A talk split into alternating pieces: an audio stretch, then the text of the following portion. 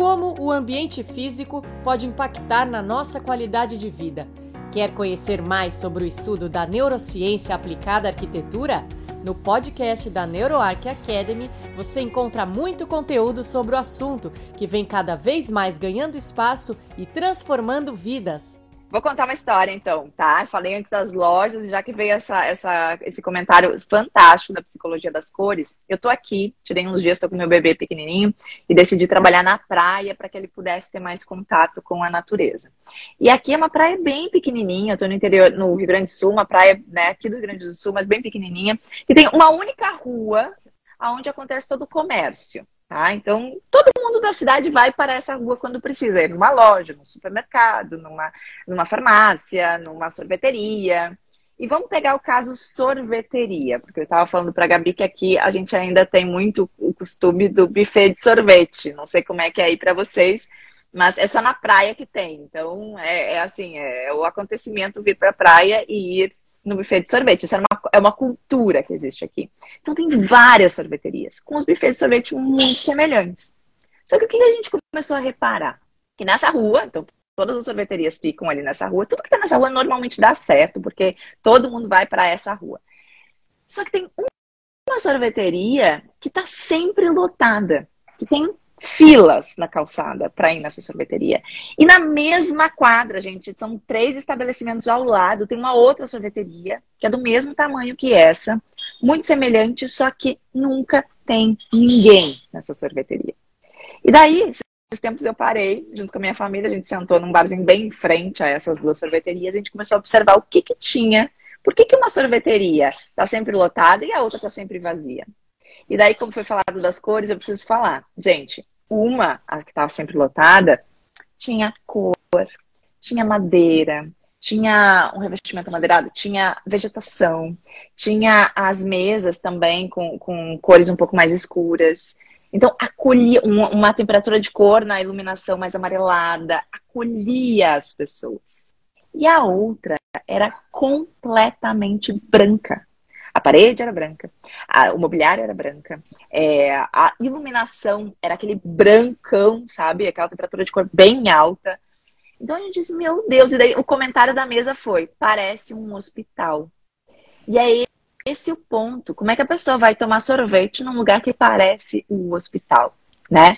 Então, quando a gente fala de ir além, é claro, a gente pode fazer um projeto ali baseado na ciência e devemos fazer com, com pesquisas, baseado em pesquisas.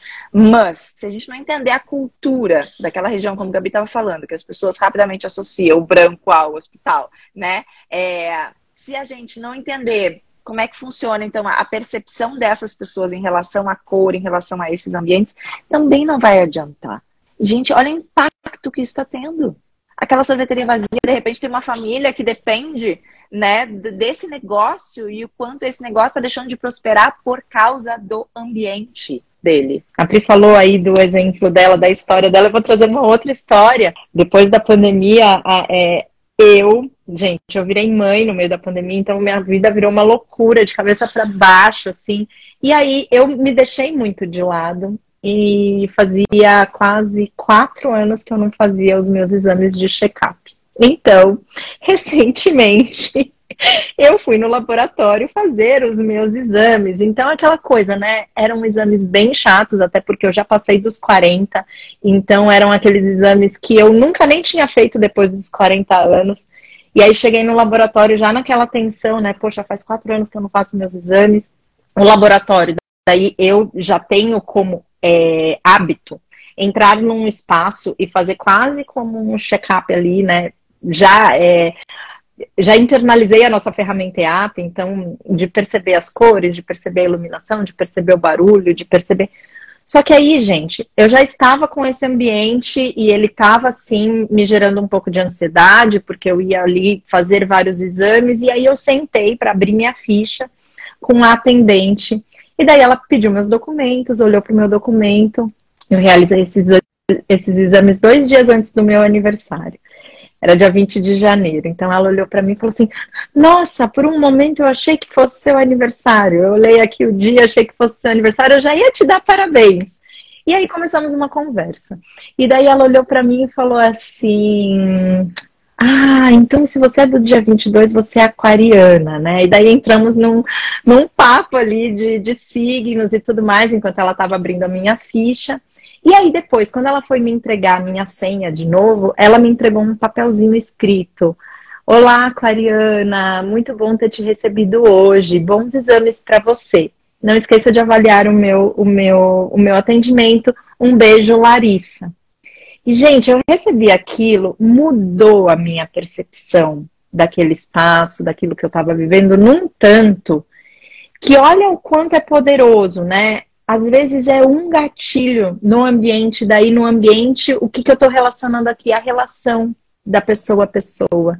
Então, olha o quanto é mais complexo, porque sim, eu tive uma percepção antes do ambiente que foi alterada a partir daquela experiência que eu estava vivendo. Então, isso é ir além da neuroarquitetura, né? Não sei se faz sentido aí para vocês, vocês já viveram algo semelhante de mudar a sua percepção do ambiente que você está a partir de uma relação que você começou a ter nesse espaço. É muito legal isso, gente. Eu tô lendo um livro também, ó, outra área, tá, que super se conecta, que é a arte de encontros da Priya Parker, se eu não me engano é o nome da autora. Depois eu, eu, eu vejo certinho, eu ia pegar aqui, me esqueci de trazer.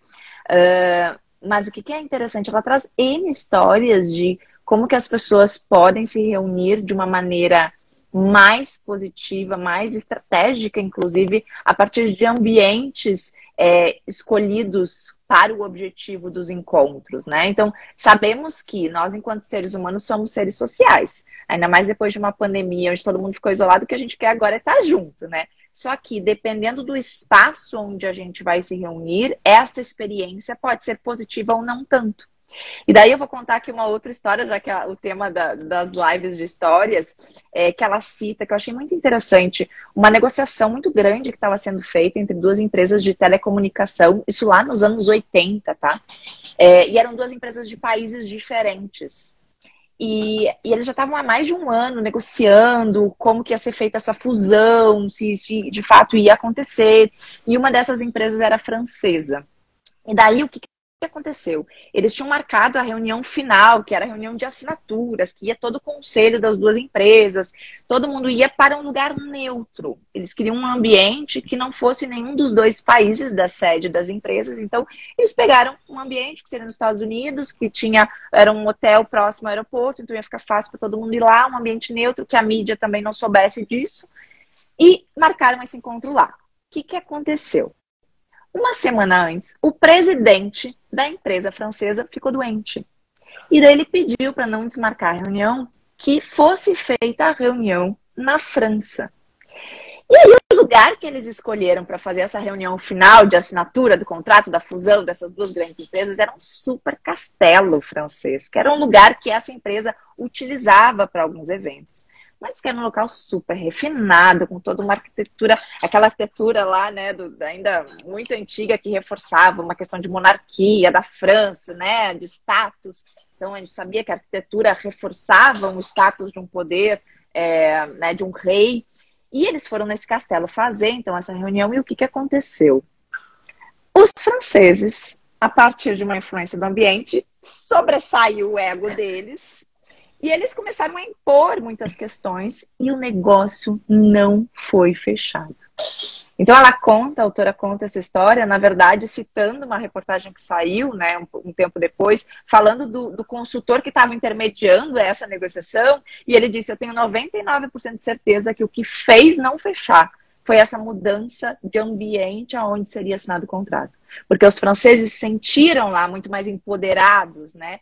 Um ego muito maior, porque estavam no seu, no seu ambiente. E daí, com isso, começaram a colocar muitas condições, imposições, e, por outro lado, não ficou bom e não saiu esse negócio dessa fusão. Então, olha, olha como isso também é ir além, né? Então, um ambiente que acabou impactando em algo que seria grandioso mais tarde, parece que aconteceu essa fusão, mas nesse momento, de fato, não aconteceu. Este foi mais um podcast exclusivo da NeuroArc Academy. Para ter acesso a outros conteúdos mais completos, faça parte do nosso membership. Mais informações www.neuro.arc.br. Esperamos você em nosso próximo podcast. Até lá!